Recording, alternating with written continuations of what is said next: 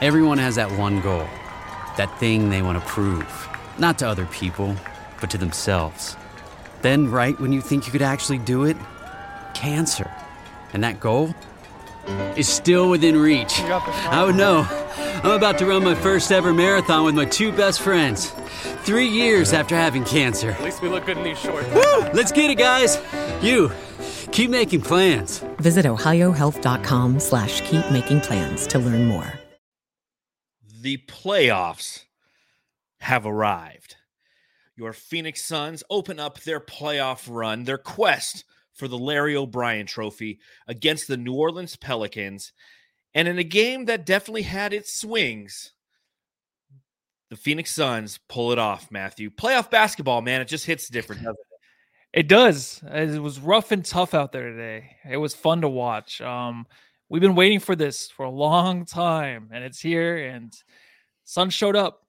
They definitely showed up. Hell yeah. Hard fought, man. Their defense showed up. I mean, it was great to see, knowing that this team had quite some time off since their last game, uh, a week since they played the Sacramento Kings. You know, there's always that question of rust versus rest. And I think that the Phoenix Suns showed in the first half that there was no rust, that this is the best team in the NBA, and they are willing to step up to the task and lock down the Pelicans, a team that played twice this past week. Uh, obviously, the back end of the game wasn't as crisp, wasn't as clean as the uh, the Phoenix Suns probably hoped, but ultimately they got the win. And Matthew, that's all that matters, man. all that matters. And honestly, the Pelicans are in a situation where they probably didn't think they would be in, um, just because they played so well in the play and to get to the spot, and now they have to play the Suns, the best team in the league.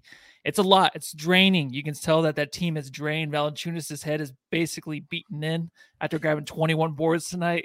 so, Jesus, that guy. a lot going on down under the basket. We'll probably talk about that. I'll, t- I'll tell you whose whose face was nearly beaten in was Da at the end, man. I thought he was concussed yep. for the last like two minutes of the true. game, man. Did you? Did he know where he was? I I feel have like he was no walking idea. around like, "What's going on?" That was Well, you saw him like after he took the shot to the chin, he's like sitting down on the bench. He's all woozy. Then you hear the reaction of the crowd, and then all of a sudden he like gets up and he like I think he wanted to just punch somebody.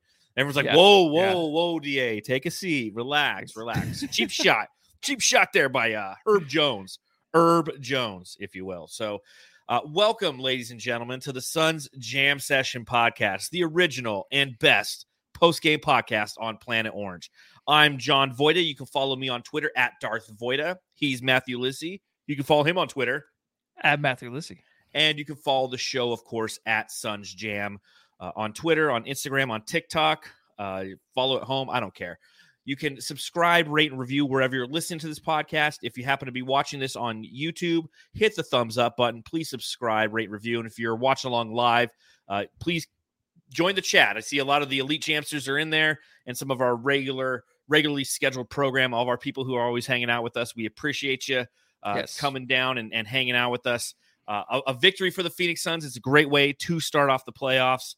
Um, is chugging with the fellas this thing a, a thing this year, or like how, how does It that has work? to be. I, you know what? All game long, I could not wait to chug with the fellas. So it has to be something, right? Oh, are you going to be chugging with the fellas? I am. I actually got a Suns brew. Oh, dude, a Four Peaks. Peaks Suns brew. I Are- do. now, are you going to crack that, or are you going to chug it? I'm gonna crack it and chug it. I thought that's what we do after every win, right? Well, I mean, I just chug. Like I, I chug one. I have one ready. To Okay. chug, Well, let me crack it and then I'll chug. and I got you. one cracked to crack it. So you, you do the initial crack. Okay, and then I'll chug with you. Ready? There you go. There's the crack. perfect sounding crack. If you're watching along live, make sure you're chugging with the fellas. Here's to the first victory in some of the worst audio in podcast history. Let, us chug with the fellas.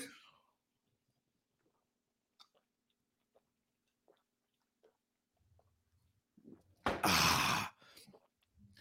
Get it, Matthew. Get it. Get it, Matthew. Get it. Uh, uh.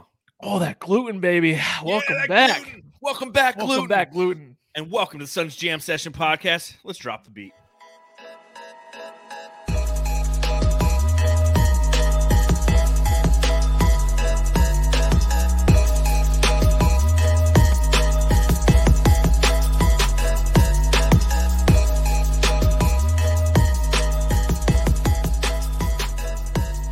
The Phoenix Suns now carry with them a 1 0 series lead over the Pelicans after a 110 to 99 victory over the New Orleans Pelicans, which brings me to my first question. Matthew, I got to ask.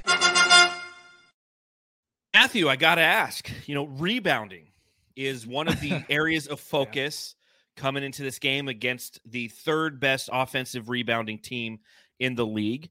You take a look at this game, the New Orleans Pelicans out rebounded the Phoenix Suns uh, 55 to 35.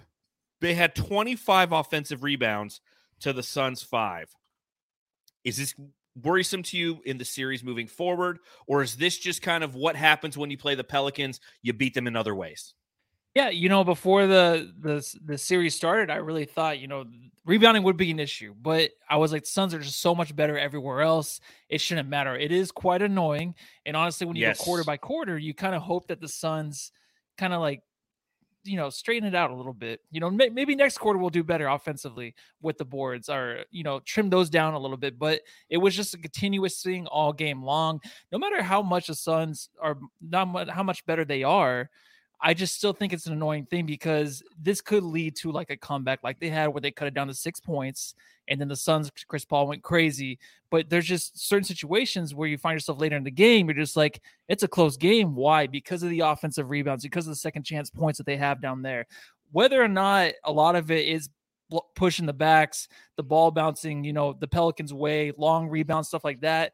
It still needs to be something that they need to focus on. But we knew that going into here. Yes. So we did expect it, but it was really, really bad tonight. And the Suns did end up winning the game, but this is something I don't know how they fix it. I guess maybe they go to the McGee lineup. I want to hear your thoughts on it. I just I have no idea what to do. Well, I definitely think that adjustments will occur moving forward, so the discrepancy isn't as large as it is. That's a 20 rebound swing for the New Orleans Pelicans. The Phoenix Suns shot the ball a total of 78 times. The New Orleans Pelicans shot it 95 times. That's 17 more attempts than the Suns did. Okay. And again, if you look at the total uh, second chance points in this game, uh, the, the Pelicans ended with 29 second chance points to the Suns seven.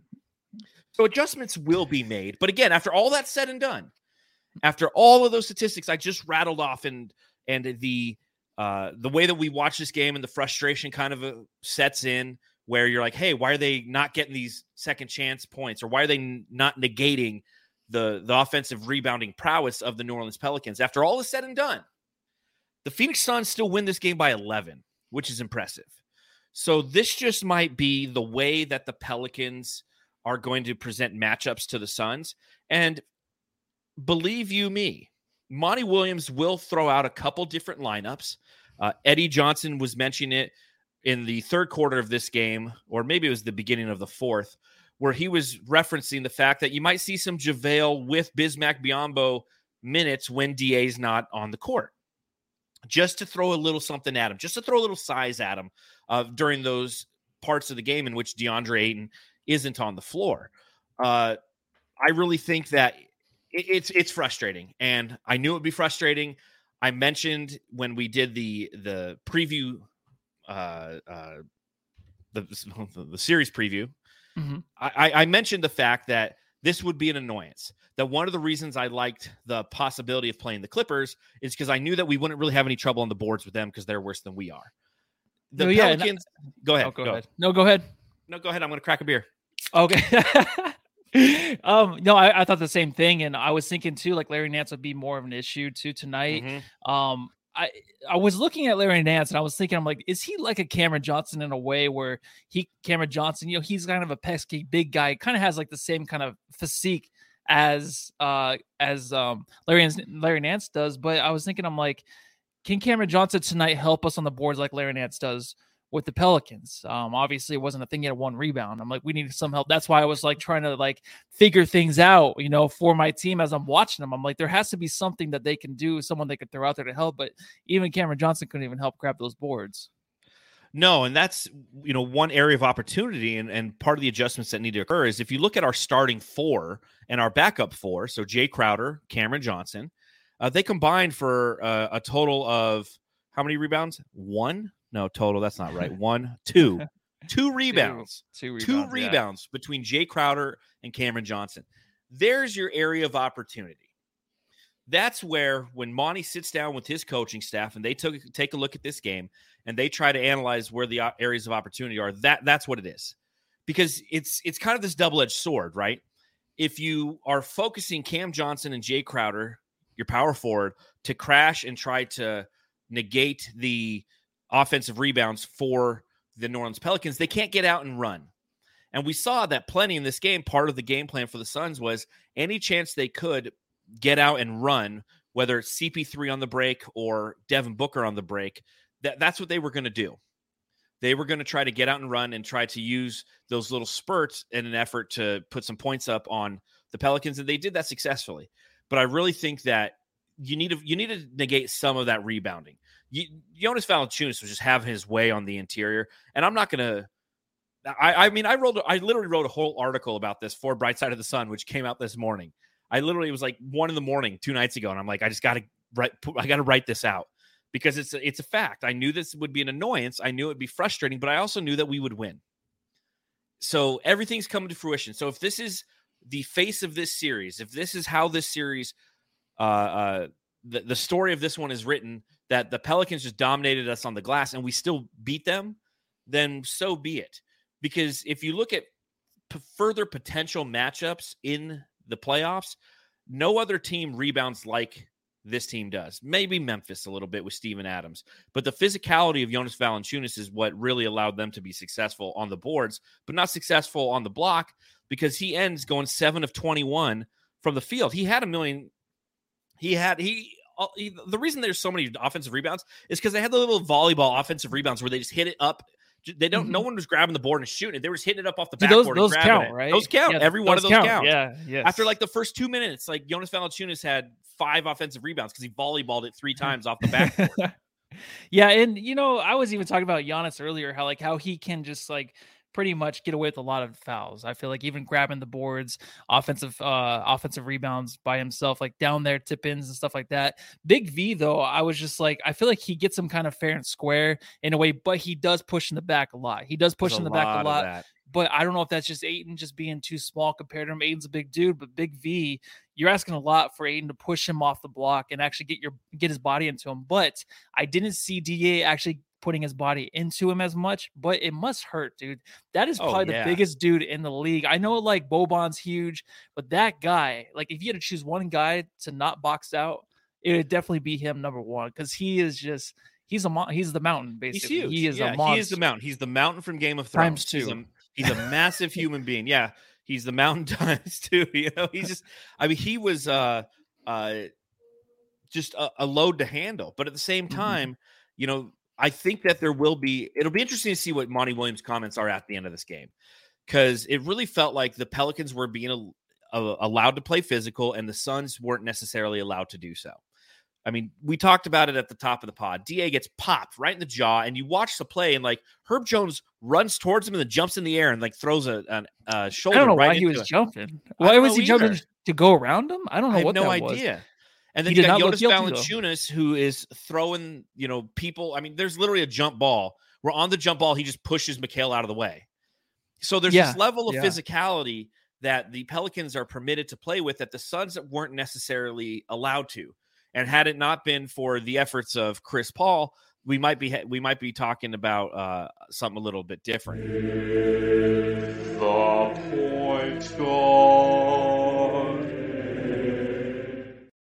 Listen, it's Easter Sunday. Uh, Jesus has risen, and he is the son of Chris Paul, the point god. Uh, unbelievable performance by. Jeez. Sorry, sorry, Dad, if you're listening. I'm, I'll, I'll go to confession next week. Uh, Chris Paul, 12 of 16 from the field, 12 of 16, 30 points to lead all scores, has 10 assists, has seven rebounds, oh so close to the uh, to the triple double. But you look at the fourth quarter alone, he scores 19 points, seven of eight from the field. Uh, there was one point where I believe he had 12 consecutive points for the Phoenix Suns. I mean, he once again reminded us, and and forgive me because I know that in the the series preview, I was talking about how worried I am about playing the Pelicans because the realization that the playoffs is starting and the old ways of being a Suns fan kind of all hit me all at once. And I was like, oh man, this is going to be tough. And then you forget, like, oh yeah, we have Chris Paul. He uh absolutely is amazing. And in games like this, when the playoffs, it comes down to the best players, right? That's my thing. But offensively, when the when the Suns offense is just broken down, there's nothing there. Um, it's two guys, either Devin Booker or Chris Paul. Tonight mm-hmm. it was Chris Paul who had it going. Um, he hit three threes in a row basically from the same spot. Well, I mean, I think they were kind of staggered after he got to the rim a few times, but from the same spot, he nailed him nothing but net. Um, but that's just something that you need in the playoffs. A guy that can take over that way. We know he can take over. That was unbelievable. Was, it was insane. It was just like even him getting to the rim. Uh, what did he get, have like three layups or something? Like he never gets to the rim. But then he just had the mismatches. He found Da or actually found McGee a few times, and that was awesome because everyone's trying to double team him when he mm-hmm. steps up there from three. So then he has that. He can rely on McGee, and especially eight and two tonight. But also Paul, he Uh, earlier in the game with Alva Avocado or whatever his name is was on Chris Paul. I was like, oh, he's gonna he's gonna like draw some fouls, and that was instantly something he did. Instantly. As soon as Avocado was in the game, Chris Paul made sure to draw the foul. He wasn't messing around with it, and it's so weird because before the series, I was kind of thinking like, how annoying is he gonna be on Chris Paul? And I think Avocado did get hurt a little bit, but then he did you know, kind of pes- he was pesky towards Chris Paul. So Chris Paul just made sure to make his presence known, be like, you can't do that stuff to me. Mm-hmm. Uh, but yeah, Chris Paul really settled down in the third really good. He went two for two. He kind of got to his little spots. And then the fourth quarter, just absolutely took over. And if it wasn't for him, this would have been a closer game. Mm-hmm. But we it's not like it's not like you can say like, oh well, if you didn't have Chris Paul in this game, like you wouldn't have won. But it's like, yeah, but we do, and he just does this all the time. So it's not something where he never does this. I think when he came back from injury this year, he struggled a little bit, but then he, but then he just he's someone you can rely on like this. It's nothing that's like when they're when the Suns were up by six, I wasn't mm-hmm. nervous at all. I wasn't. I'm like either Booker or Chris Paul are going to step up and that's what we have as Suns fans. No, no, I, I wasn't nervous either. I was frustrated because I'm like, oh, come on, like this game yeah. should be a celebration. The whole the whole first half was a celebration of how great this team has been and how uh, effective and efficient they have been on both sides of the court. I mean, you know, top five in offensive defensive rating, best in the league in net rating.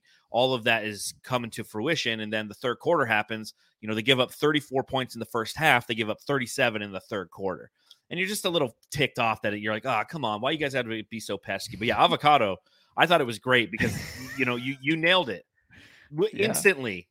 Chris Paul showed you he's a true vet because he's just avocado's overly pesky. He's just the pits. Am I right? avocado joke.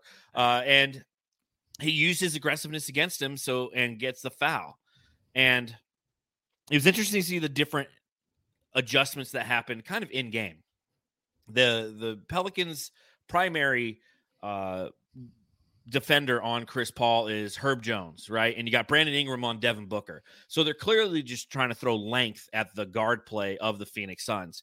So what does Monty do? Well, Monty starts having Jay bring up the ball and then running actions, double, you know, screens off of Jay Crowder that finally get uh, Chris Paul or Devin Booker the ball, but not with the same defender on them, not Herb Jones and not Brandon Ingram.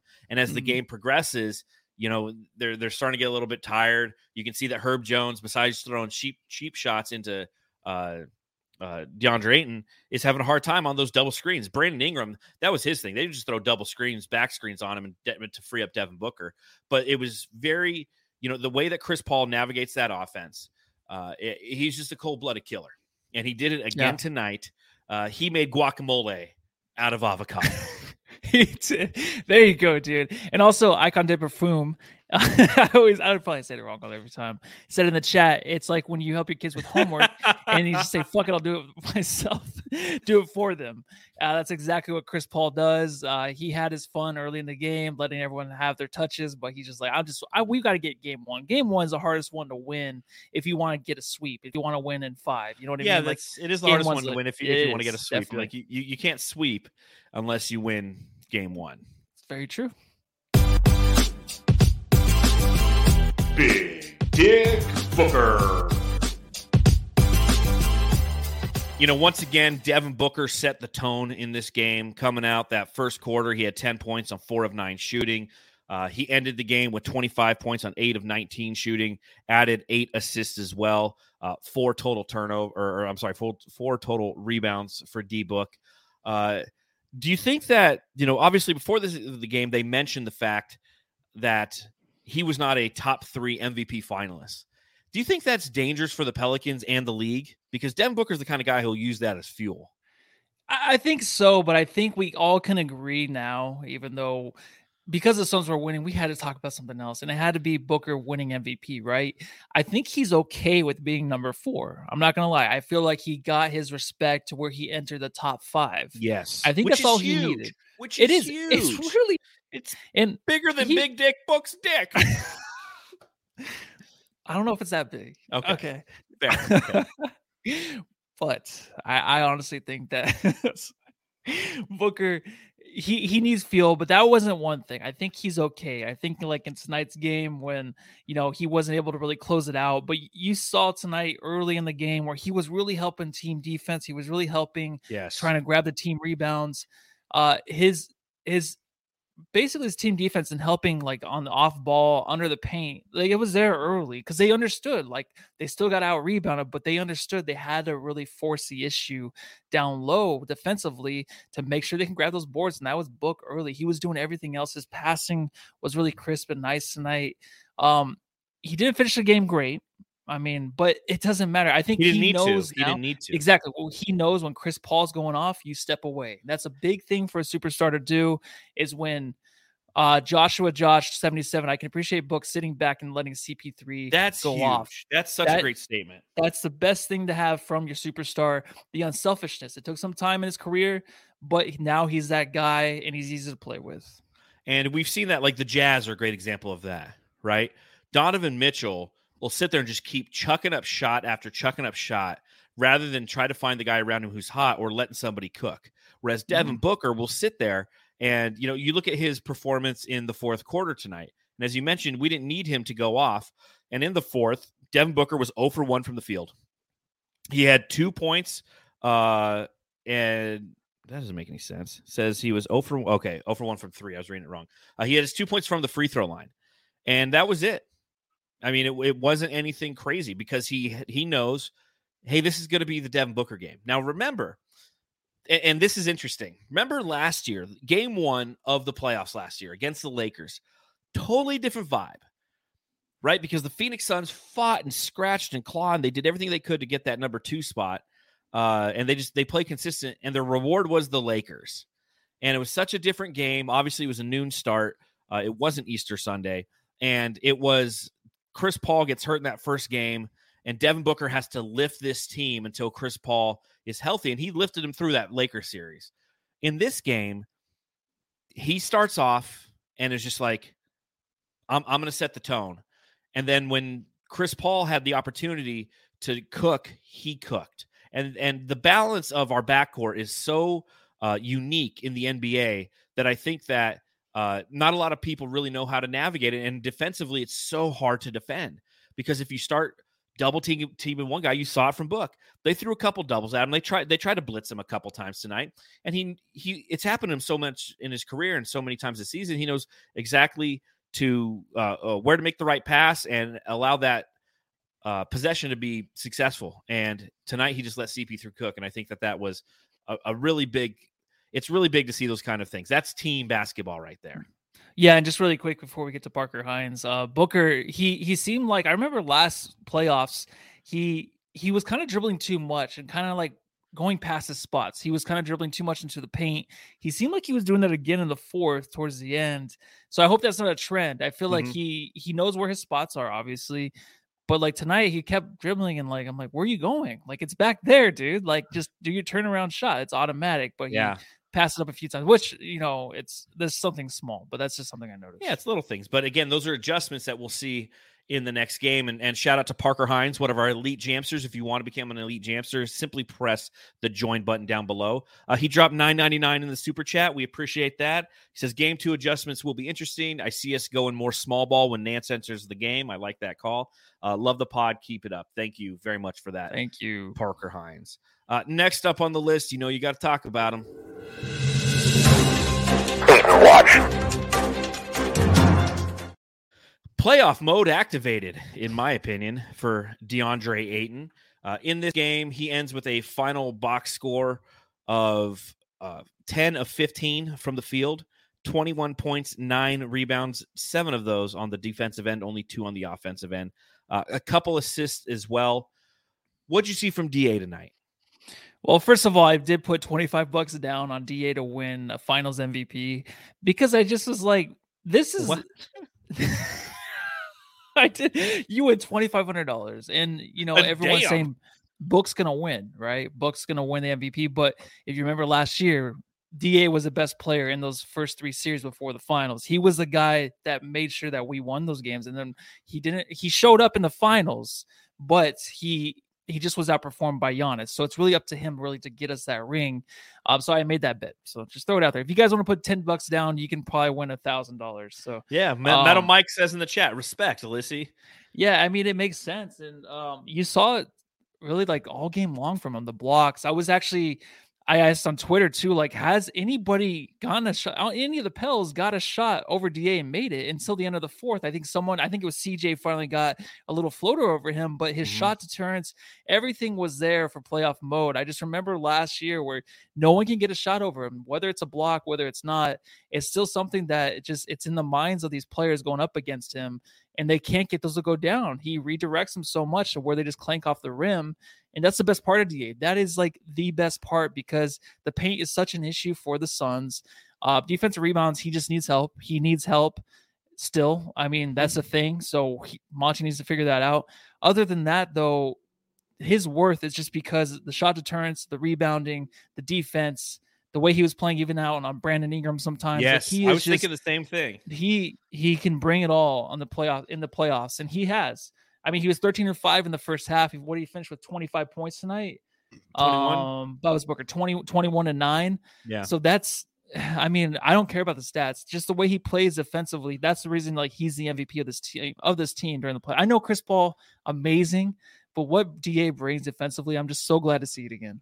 Yeah, and again, we talked all season long. This is the time in which DeAndre Ayton will dictate what kind of contract he has in the offseason because of his versatility. And it's so funny you men- mentioned Brandon Ingram because it's one of the things that I had in my notes as well was his defensive versatility. How he would get stuck down low, he has to play physically against Jonas Valanciunas the whole game. It's just it's it's a pain in the ass doing something like that. Yeah. It takes a lot out of you.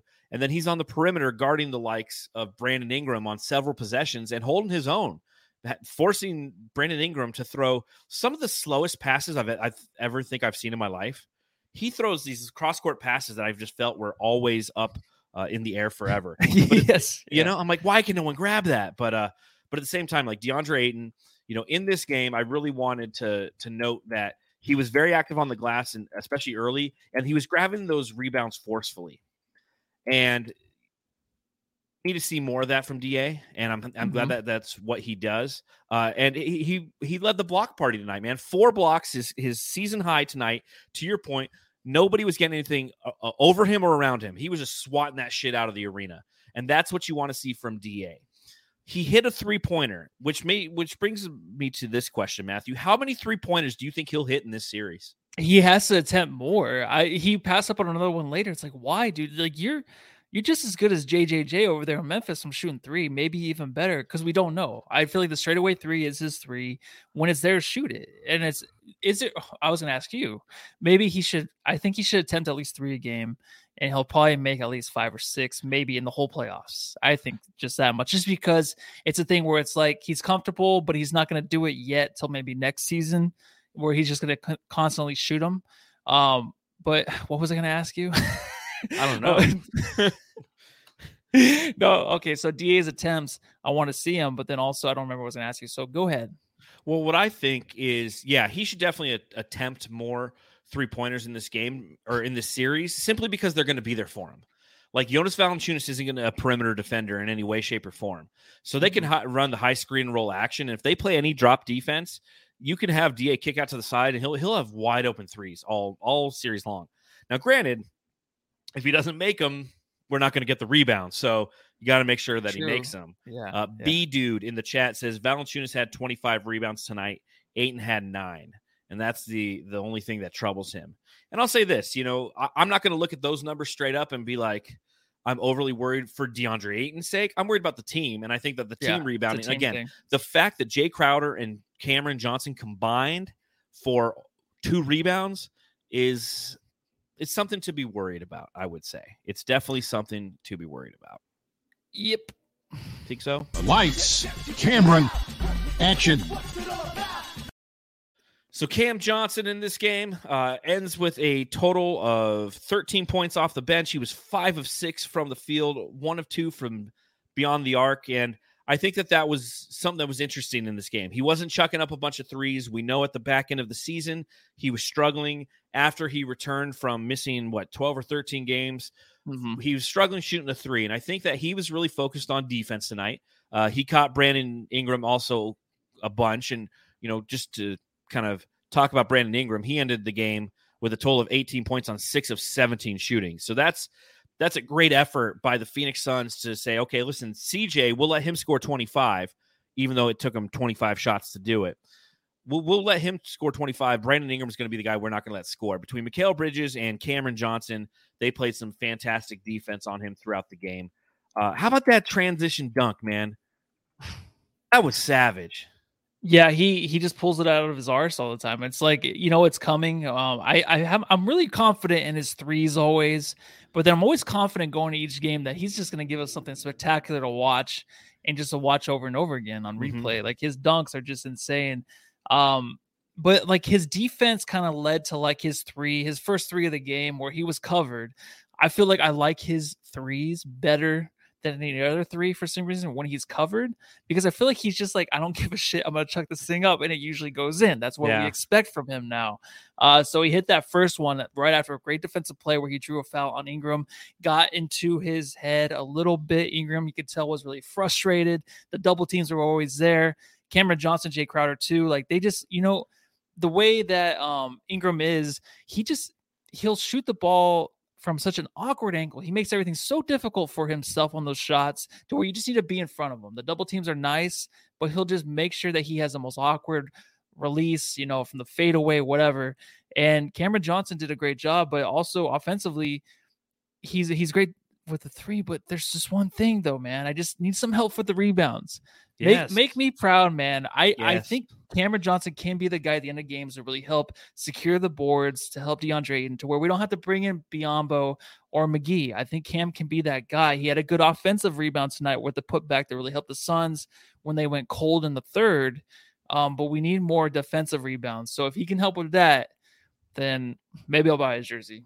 Just waiting on that one. Yeah. Just need some of that defensive rebounding from Cam Johnson to lock it up after an it. entire season. Uh, what do you think of the fact that he was nominated as a sixth man finalist? It's him, that was Kevin. Love, and Tyler Herro. Yeah. I mean, of all the things that we've talked about on this podcast, we've talked about why Devin Booker is an MVP candidate and potential MVP winner. We talk about Mikal Bridges, Defensive Player of the Year, Coach Mont for uh, Coach of the Year. We've never really had a conversation about Cam Johnson be a sixth man of the year, and then he's a finalist. So my question is, is he going to win it, or is this just a Tyler Herro award and they just have Kevin Love and Cam Johnson Yeah. uh, just hanging out at the party? It's it's Tyler Herro, and it's too bad because I feel like Cam will probably be a starter next year, maybe depending on how the playoffs go. Um, I think this was his year to win if he were to stay healthy and like kind of prolong the season to where he was just like Tyler Herro, putting up the stats like he was. I just I think that Cameron Johnson for sure is a six man anywhere on any team. I think, but he's a starter here in the Suns next year. Um, but it's it is super surprising because we never talked about it, and I don't think I even thought about it and I, I shame on me for not even thinking about that this season to where he could be a six man of the year guy. I never brought it up once. Yeah, me neither. And I just once I saw that today, I was just like, wow, that's uh okay, yeah. We don't we never Yeah. talk about that. You know, and even Crazy Luigi says in the chat, he's like, Am I the only one surprised that Cameron Johnson was named a sixth man of the year finalist? No, Crazy Luigi, you're not. I'm right there with you. I'm like, I, I have no idea. he wasn't even a three point contest uh, contestant. Yeah, well, you know, with his savage dunks though, should be he be in the dunk contest? He should. If they're straightaway dunks from like the three point line, I'm There sure he can go. do one of those. Well, so so what he needs to do is for the dunk contest is he just needs to have his dunk should just be where he shoves his nuts in the opposition's face while he's dunking it just over and over. Like that's what his that's what he does. He can have like two or three heads lined up and just Yeah, no just no no no No, no, no, no. dunk. Jam. Yeah, I, I'm with it. I'm with it. It's Jae Crowder. So talking about Jae Crowder, talking about Cameron Johnson, I think that the one thing, you know, we, we've mentioned it twice on the pod. I'll mention it one last time. They combined for a total of two rebounds. I think the best way for them to be effective is to crash the glass. And when you have Jonas, Jonas Valanciunas trying to go for a board, literally just throw a hip into his hip. Like get a running start and just knock him off his spot. Because if you do that, you have a better chance of having DA grab the board and you negate Jonas Valanciunas from grabbing 25 boards. Yeah, if you want a broken hip, go right ahead. Or Uh, throw it in his thigh. Throw take out a throw- knee. I don't throw know. Like something at him. You know, I like jump when they into his body- arms and let him catch you. Yeah, or so when they face these guys up, that's the best way to really kind of move them out of their spot. Um, I think Jae was just kind of a body tonight to really help um defensively with Ingram at, at times. Uh, it's funny because you know I th- I saw in the comments earlier where Jae just had a, a horrible night. He was 0 for 4 tonight. Yeah. But as as we always say, as I always say, it doesn't matter to me. I feel like he just helps out in other ways. It'd be nice to have his three down, but he'll have that game, and it might be next game where he goes six for nine from three. So yeah. I'm not worried about the 0-4 tonight because he's my favorite 0-4 guy out there in the league. Well, and at the same time, yeah, and Jay Schneck says in the chat, you know, he played good defense on Ingram as He well. did. He, he was another You one. You just got to put that body on him, the, dude. the Suns got a ton of wide open shots. Like they got what they wanted. They just weren't necessarily knocking them down. I mean, you look at it, they ended up going 10 of 28 from beyond the arc, 35.7%. But you knock down two or three more of those, which were wide open. The majority of those 28 attempts were wide open.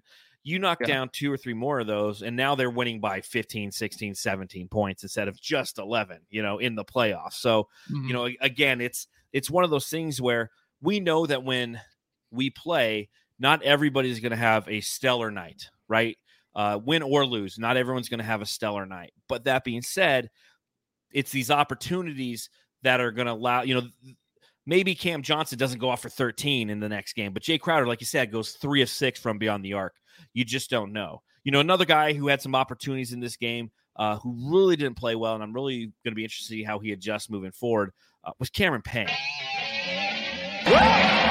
Here comes the pain. Yeah, here comes the pain. There went the pain. Uh, not a great Yeah. performance by him. One of six from the field tonight. Uh, two total points. 0 for three from beyond the arc. He had a turnover as well. Cam Payne, I just think needs to slow it down a little bit. He just needs to slow it down. I feel like he was trying to do just a little too much, a little outside of his shot group, if you will. And if he corrects that and lets the game kind of come to him, I feel like the excitement was there. He was ready to pop off, and he just couldn't execute tonight. Yeah, he had the wide open threes. He just couldn't knock them down. But also too, like um, there was a fast break opportunity that kind of slipped through his hands. It went out. It did slip through his hands. It went out of bounds, and that kind of led to like kind of like a little bit of a slump for the Suns offense. You know, they're kind of on a roll. He grabbed that, went out of bounds. But that was basically his whole game. And like when he was trying too hard, it was when his threes weren't going down. Then he tried to go to the rim. And it was during a time where we needed him to really help the Suns offense facilitate and make sure that other guys are being involved and that he can be the guy to get to the rim. But then when he tried to get to the rim, he kind of just threw it off the glass.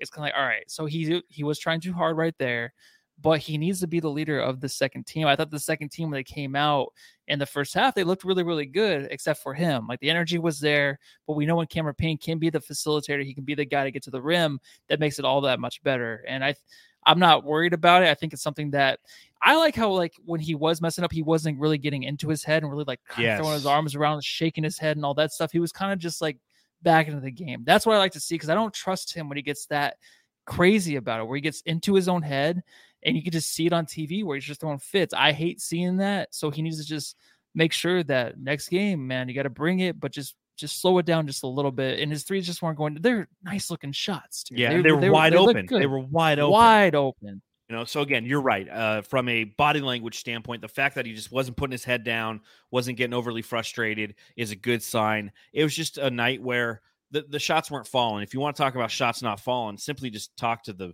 Pelicans in this game, man. I mean, they they ended the game uh, shooting 37.9% from the field. You know, the Suns were 53.8. So, you know, it's almost like he was a Pelican tonight. Outside of that, you know, it's uh he'll he'll, he'll play better. He'll be better. It was just a a frustrating night for him. Uh, shout out to cousin Will, dropped 9.99 in the super chat. He says one down, campaign to go. Love it, love it. um, looking at the other side of what was going on tonight, if you will, the the the Pelicans. You know what I do? I hang out on their subreddit.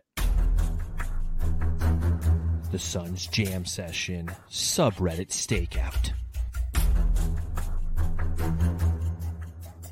So there I was, not prepared to change my hat, so I just put it on backwards. I was waiting for the disguise. I forgot to I forgot to bring my disguise. Damn up it. for this. All right, next time. Next time, next time. so yeah, for so subreddit stakeout, for those of you who are new to the podcast, what I do is during the game I'll kind of hang out on the opposing team's subreddit just to get a gist of what they're thinking, what they're saying, how they're perceiving the game, and then I bring those highlights to you, the Jamsters, on the Suns Jam Session podcast. Uh, one of them says, just playing like it's our first time in the playoffs, which is for the majority of our guys, which made me think to like last year, right? You know, the Phoenix Suns last year when we started our playoff run, was Jae Crowder the only guy who had had playoff experience outside of Chris Paul? I mean, Yeah, it was those two guys, right? Them and I think Saric too. Yeah, that's right. I think he had some Yeah. with Philly. So Mhm. yeah, I mean, it, it's it's something to to remember that we're playing a team that has almost zero playoff experience. I mean, the fact that this was Brandon Ingram's first playoff game isn't that crazy? That is not that is crazy, man. Um I had no idea till just right now, but it makes sense. He got traded and the Lakers were shit when he was on there. So Yeah, and he and I think he was injured one time when they when they were good. So, uh, let's see. Going to be a quick series if we keep opening like this. Yikes! Suns offense is a symphony. Meanwhile, Pel, Pels right now is CJ and Ingram di- dribbling for 20 seconds out on the wing. We need sco- we need a scoring threat for Jaxson Hayes. They don't respect him. On top of that, he's not even grabbing rebounds. Uh, Jaxson Hayes did get the start at the the uh, the four in this game. He ended playing just shy of 12 minutes. He was one for two from the field. He was he had four points and he was a negative 11. Jaxson Hayes is the guy who got played completely played off of the uh of the court tonight, right? Yeah, he did. And before when we did the preview, I talked about how he can be a guy that can have really good possessions like here or there, but then also he just kind of fades away. Like he I think he drew like three fouls entering the fir- the second half. Like he just he does all these Yeah. random things where it's like, oh, this guy is a pain in the ass, and then he just like drifts away. I don't know if they really started him as the four always, or they just did this against the Suns. But I always thought of him just as a backup to come in and be pesky and annoying. Uh, that's I'm glad he got his minutes out of the way early, and he really wasn't anything because he's a guy that I don't fear, but he's a guy that can really make it a game by his hustle, by his rebounding and stuff like that. So good for him only playing a, almost 12 minutes. Well, you know, that was part of the thought process coming in is well, we're going to get killed on the boards because Jaxson Hayes is starting as well. And that wasn't necessarily the case. I mean, he ended with one total rebound. So, a guy who I don't know how much Willie Green is going to start moving forward. Uh, another thing on the Pelican subreddit kind of feels like it's over before it started. Yeesh. Basketball points are scored by the ball going through the hoop, and we simply don't have the shooters to make that happen. 20% shooting is absolute gutter ball. And then they went on to say Willie needs to shorten the rotation to eight starters plus Larry, Naji, and Trey. No Devonte. So they, they were not a fan of Devonte Graham in New Orleans, just so you know. Okay. Our Are they not shooting- at all? No, Okay. uh, no. Oh, okay. And it's funny because you're listening to, to Eddie Johnson talk on the broadcast about how he's you got to watch out for Devonte Graham, and then like the Pellies fans were just just Shows how much we know, right? railing on. Yeah, shows how much we know.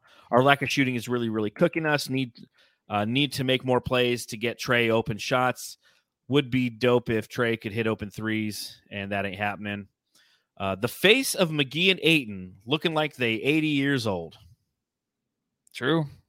Yeah. Yeah. I can see that. I mean, we knew that first time I saw Ayton, I thought he was 80 years old. So uh, please let Zion play was one comment. Does Please ever miss? yeah, just just let him play. So here here's here's some fun stuff. Uh, St. Peter's could have beat could beat us today. St. Peter's the team that made the march through the the March Madness bracket this year. Here here's some. Does Ayton ever miss? I've been told how Ayton has developed literally every area of his offensive game this past offseason. The hook, offseason. Mid range, offseason. Threes, offseason. What's he going to do this summer? You know, so again, think about that. You know, to anybody who wants to give to, to rail on DA because he, you know, Chris Paul gave him a pass and he fumbled it out of bounds. Every other team wants DA because he's Yeah. he's coachable, he's willing to play hard, and he's willing to sacrifice for his team, and he adds things to his repertoire. So He he does, man. That that hook shot he had when, when he took V big V and, and he went across the lane, the little hook yes, shot that the went little in. hook. Yep. It just moments like that, just but they show us how much better he can be, and it's scary to see stuff like that. It's like, dude, this guy has it all. He really does. As long as he has the confidence to really improve his game, he's gonna be unstoppable. And it's it, it's fun to see that stuff with the three and the hook shot, man. Coach Fallen Founder in the chat. Hopefully he rebounds this summer. Yeah, yeah, work on that box out. And then there was the true. Jonas Valanciunas talk. So, so what do you? All right, so Jonas Valanciunas. What was his stat line tonight, Matthew? It was uh let's see, 18 points and tw- only 25 boards tonight. He was big beefing tonight. So, so how do you feel like the Pelicans subreddit felt about him? Uh they probably wanted him to do more, make your fucking layups. Is that what they're saying? Yeah. So no more JV minutes. He sucks. I don't think they were allowed to whistle when Jonas Valanciunas had the ball on offense. Remember that first, very first game of the season where Jonas Valanciunas was totally terrible. I was hoping that'd be the only game he played this bad. I'm so tired of watching Valanciunas. I mean, they just they were railing on him the whole fucking game, man. And we're sitting there like, we got to be afraid of Valanciunas. He's being really physical. The- Mhm. the- meanwhile, the opposition's fans fucking hate this guy. There you go. And Yeah, then, of course, go ahead. Go ahead. No, I was gonna say it's crazy because he did have the 25 boards, but I, I was thinking the same thing where he can't get the board and put the ball in the hoop mostly, and he wasn't getting any foul calls. So that's more frustrating than him getting the 25 boards. Question: Da best centers, Yes. Sun center of all time from Yeah. Brunist, ninety two. Chris Paul, best Chris Paul, best point guard. Uh, Steve Nash, Devin Booker, best shooting guard. Da, best center Wow, for sure. yeah, it's like that. CP3 playing like we did something to him. Stupid CP is so good still. And then Graham was doing fine on CP3. Can we just stick to what was working? So, so there you go. That's you know that's how they were perceiving it over on the subreddit for the uh the New Orleans Pelicans. The Suns Jam Session subreddit stakeout. Yeah, I mean, you got to remember Chris Paul was a member of the New Orleans Hornets for quite some time, and definitely you you have a big uh, chunk and sect of fans over there who still love and respect him, and the fact that he's doing what he's doing at 37 years old is just unbelievable. Yeah, we'll hear it for the next three years how old he is and how good he is. So Yeah, he's to it, I guess. I if you're not. Shit. if you're Uh, not Pel- already. Pelicans notes. Um, I've heard of push off P. How about push off Jonas Valanciunas? Push off JV, huh? dude all the time all the time is pushing off but da was so he was like under the basket every time though so i mean if he was out a little bit further and actually boxed him out and then there was a push they would call the foul every time it's just Yes. we're da's spots on the floor were not great for the for officiating i don't i think that's that needs to change next game then he'll get the calls for sure But to that point, three of 24 in the paint in the first half for the Pelicans. Unbelievable. yeah Unbelievable. pretty nasty huh Unbelievable. Unbelievable. So uh it'll be interesting. I, th- I think we have the same one on this. Jam star of the game. All right, Jamsters, a reminder to subscribe, rate, and review. Let us know who your jam star of the game is in the chat if you happen to be watching along live, and hit that thumbs up button while you're here as well. It helps with the algorithms, lets everybody know where the best post game pod on Planet Orange is. Matthew, are you dishing out your jam star of the game to one Chris Paul? No, I'm gonna go DA. I'm gonna go DA for sure. Um, I've, Chris Paul was amazing tonight, but the reason I choose DA, and I'm gonna get hate like always, I just I wanted to see it tonight for sure. I wanted to see that he's playoff ready. He made sure the whole game that he held down defensively. Chris Paul ended the game for the Suns for sure. I just think that what Da did defensively was very, very special. And I think offensively too, he made everything that Chris Paul gave to him, except for that one. And he even got a pat on the head after that three point He make did. from Chris? Paul. I've never That seen that before in any game where he get where a player gets a pat on the head for making a shot. That was the cutest thing I've ever seen. So he gets jam star of the game. Yeah, I, I can respect that, uh, especially after you know the way that he executed that defense throughout the game. It, it was huge. Uh, but I'm agreeing with the majority of the Jamsters. I mean, they're giving out to CP3, and I agree with that. I mean, what he did in that fourth quarter was just special. I mean, Yeah. bottom line, that team was at that point where they were letting the lead slip away. It got down to six, and you were you could see that CJ McCollum was starting to go off. And when CJ McCollum starts to go off and goes nuclear, that's one of my fears with this team is you have two players who can really do that, right? Brandon Ingram can do that, and CJ McCollum can do that. And if CJ McCollum starts doing it and it's like a six point game, that's that that could be scary because he could put 10 j- just like CP did to them. Mm-hmm. That's what that CJ can do to you. And the fact that he could go blow for blow, hitting three, I mean, I think he had three threes in the fourth and layups. I mean, he hit him with the entire repertoire. It was unbelievable to see him execute in that fourth quarter the way that he did. And again, Dem Booker uh, letting him cook the way that he did. It was just fantastic. 30 and 10 from the point guard tonight. That's easily my jam star of the game. Uh, before we get into game two adjustments, I did want to talk about some of the other things going on in the playoffs. Thoughts? Um, brains? So, Matthew, obviously, the playoffs have begun. It was a fantastic weekend of basketball. I love this shit more than I love, uh, Yeah. you know, March Madness or anything. I just, I love playoff basketball so much. And I literally spent all day yesterday watching it and the majority of today. Uh, what, what is one thing? What, what's your big surprise from this weekend? What What's one thing that you're like, whoa, WTF? Oh well, the big WTF moment was um man, the injury, and I always forget his name to the Toronto Raptors rookie. And forgive me, Scotty I- Barnes? Scottie Barnes. I don't know why I can never remember his name, but that injury was really sucky. Um, I know the Sixers won, and they're probably gonna win the series now with Scottie Barnes out. He is that valuable to that team. Um, but the Sixers win was big just because I picked them to win the finals. So I'm like, game one, that's all that matters, right? game one. It's over. I'm making your bets. It's over. Uh, but a lot what you can take away from uh, the game ones going on the last two days is nothing really. Honestly, for me, it's a lot of feel. Like, even like the Suns game tonight, it's we'll go into the adjustments next game, but you can't really take too much because it's a feel out game for everybody. Really, um, some series like even tonight with the Bucks having a hard time with the Bulls, I was just like, you know what, it's not gonna be like that the rest of the series. The Bulls gave them everything they could tonight, and I think that's all they really had. And the Bucks still won that kind of game, so expect the sweep there. Um, but the big thing for me is just the Sixers winning, and then that injury to Scottie Barnes. That that's a big blow, dude. No, it really is uh, for the Toronto Raptors. And I think for me, you know, it was a couple things. One, that Jayson Tatum shot and the way that the Celtics ended that game against the Nets. I thought that was absolutely huge for That them. was awesome. It, it was fantastic. I was actually shopping at Fry's and I had it on my phone uh, when that when that occurred. Do they have in the in the carts a little holder for your phones? Because I was at Target, I was doing the same thing yesterday, where they had the holder. You put your phone in there. It's nice at Target because they have the holder. At Fry's, what you have to do is you have to buy eggs.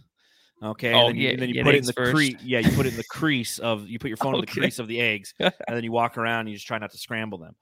But I watched that one. That I thought that was fantastic. Kyrie Irving being kind of a B at the end of it all. You know, he's flipping the crowd off, and I love you know, that. I He's doing that the kind of the behind the back flip offs, and you know, I, The it was crowd wanted it. Oh, of course, and they're going to be even Yeah. worse to him on It the next awesome. game. You know, I mean, it's just it, it's a great story, right? I mean, that's just the narrative in that series how he played for Boston. It wasn't the prettiest exit, and now he's playing for the the Brooklyn Nets, and the crowd's yelling at him as only Boston crowds can do. Uh, it's just the only crappy thing is, you know, you and I both listen to Bill Simmons pretty exclusively. And Yeah. I, I really think that now I just got to hear about Jayson Tatum for the, for the fucking 30, for, 30 minutes to start off the next pod. Just, Rough you know, game for him, kind of though. There were certain situations where he kind of almost blew up, but then he got the big shot, so that's all that matters. Yep, exactly. And if he, it, imagine if he missed that. Uh, the other thing was, you know, again, you can't take too much in game one, right? Because they're all seven game series. But it was interesting to see the Timberwolves come out and actually beat the Grizzlies uh, by 13 Yeah. points. You know, 130 to 117, they beat them. Ja Morant had 32 points, eight assists, but defensively they just couldn't lock it down. Obviously, it's not going to be it, it's not going to be like this uh, big upset from the Timberwolves, right? I really Yeah. think, yeah, and, and as Divine Intention says in the chat, Anthony Edwards was a beast, and it was that was his first game, and he had thirty something points, thirty six points, if I remember correctly. Minnesota has those that offensive firepower. That's why I said, you know, one of the, the challenges with playing that team is you got three guys who can score forty points on you on a given night, and that's that's a lot, and that that can really add up in in a playoff environment. That could be really something that's hard to overcome. I think that Memphis is going to lick their wounds, if you will, and I, I bet you they come out they beat Minnesota in the next game. Are there too much there- Morant or no? Too oh, much yeah. Morant towards the end. Like it's just too much. The Ewing theory, maybe. Yeah, with yeah. that team. I mean, the they- ball the ball stopped moving. this- the ball stopped moving. in- I hate that, man. He has to learn to move the ball more. I didn't think he was that kind of player. Um, I think he'll do better next game. He can't keep going to the rim every single play. Like you got to spread it out. That team won a lot of games, 16 games without you. So Exactly, and you have to you have to have faith in them. Yeah. And is there any team that lost in game one that you feel will win game two? Like I feel the Grizzlies will mm. win game two. oh, I think the net the Nets for sure will win game two. Yeah, I can see that. I can see that for sure. I'll tell you another thing that was just really annoying was watching the Warriors Nuggets game and Doris Burke. Like she she ran out of words. She wanted to blow the Warriors so much. She didn't know what else to say. She was just like this this, Yeah. this team. It's like they're the fucking Nuggets. Here we go. The Nuggets are shit. They're the one team that I anybody know. wants to play because everybody's injured on that team. Uh, uh Jokic just looks gassed at the end of the game because he has to carry this team. Mm-hmm. You can't sit there and say how amazing the Warriors are. You know, it, it- it's like sitting there. I don't know. Fuck them. It, it sucks because the Warriors played the way that everyone wants them to, right? I know Curry kind of struggled early. Uh, Jordan Poole is just he's the he's the second coming. He's just the, he's the guy that's going to take all these guys' places, and it's scary to watch because before the with the preview, I talked about how if Golden State Warriors can have all three of those guys on the court, it's going to be tough. A lot of people are going to choose them over the Suns. It's going to be a thing, and it's going to be hard to watch. I had a hard time watching it just because I don't want to hear about it, and I don't want to see it. So the Suns have to face them in the Western Conference Finals. And I don't know if they stay healthy, dude. It's gonna be a tough series. It's gonna be fun. I want that team in the final in the Western Conference Finals, just so we can just shut everybody up. You know what I mean? Just so we can just end their run and be done. And the Just Suns so are the better all the Warriors West. fans can come into our live stream and tell us how horrible we are when we beat them. Yes, It'll be great. It'll be great. All right, looking at game two, it's going to be on Tuesday night. Make sure to come right back here and hang out with the Suns Jam Session podcast. Game two adjustments. Is there anything that you saw in this game that you feel the Suns can take advantage of, that the Pelicans can take advantage of? What adjustments are going to occur in this game? You know what? I want to say rebounding, but I don't know. I don't know how you do that. I don't want the Suns to adjust their lineups. I don't want them to start Bismack or start, you know, just start McGee out there with Ayton or something crazy like that. I don't think that's going to fix it. I think you just adjust as the game goes along. If it is continued issue, if it is a continued issue, then you can go to a lineup like that. Um, I don't think there's too much. I think it's like who's going to close the game next game. Is it going to be Booker, Chris Paul, or even Mikal Bridges? Because Mikal Bridges has some Mhm. sneaky good baskets tonight Mhm. to end the game. Could he be the next guy to end the next game? Uh, tough. Mikal Bridges was a tough mother effer out there tonight in the fourth Yeah. quarter. Like I would not want to mess with that he dude was now. tough the whole game, dude. He, yeah, I know, but like his, he just was blowing off steam. He was making sure that he was pumping his chest out. Making sure that- Yeah, I loved it, dude. And he almost had that big dunk. Uh, Was it on Big V? I think it was on Big Yeah. V. He almost had that huge dunk. Um, I just, I, I, am gonna see. We're gonna see a lot of the same stuff. I think we are. I just don't know about the rebounding though. Well, I think obviously the big thing that's going to happen are the adjustments that the Pelicans make because they're going to look at some footage and they're going to see what the Suns did to take the Pelicans out of their de- defensive game plan. Okay, they saw the the double back screens by the Suns to free up Devin Booker to get Brandon Ingram and his length off of Devin Booker. So they're going to come up with some sort of plan against that. A couple adjustments I could see the Suns making. One, there was a lot of minutes tonight where Cameron Johnson was being guarded by Alvarado. Like we need to take advantage of that size mismatch. Mismatch. Like Mhm. if that occurs, Cameron Johnson needs to get down on the block and just try to post him up, and then see what happens off of that action. Right? If it's a collapsing defensive action, then it's a, it's a whip out and two passes, then boom, it's it's a three or or another easier shot. Uh, but also, I think Mikal Bridge, you know, he solid night offensively, four of nine from the field, 11 points in 38 minutes. He also had five rebounds and three assists, uh, and a couple block shots as well. He had that one block that it was ended up being a jump ball with Jonas Valanciunas. I mean, he was really he was displaying all the reasons why he is a defensive player of the year candidate and should win it, right? I think that That's how he ended the game. Yeah. yeah, that's how he ended the Yeah. game. I think that his offensive uh, contribution next game will be greater because I really feel like they're going to try some more things to try to take Devin Booker and uh, uh, Chris Paul out of their flow of the game. I mean, they tried it all night long. They were full court pressing CP the entire time with Herb Jones, with Alvarado, with anybody they could, and it didn't really affect Chris Paul. So He they might it. go to a three quarter or a half. Yeah, he does. You're right. You said it for the series preview. He loves that shit, and he took Mhm. advantage of it consistently. They might do like a pickup at half court thing, and Mikal Bridges is going to be the one who benefits from that.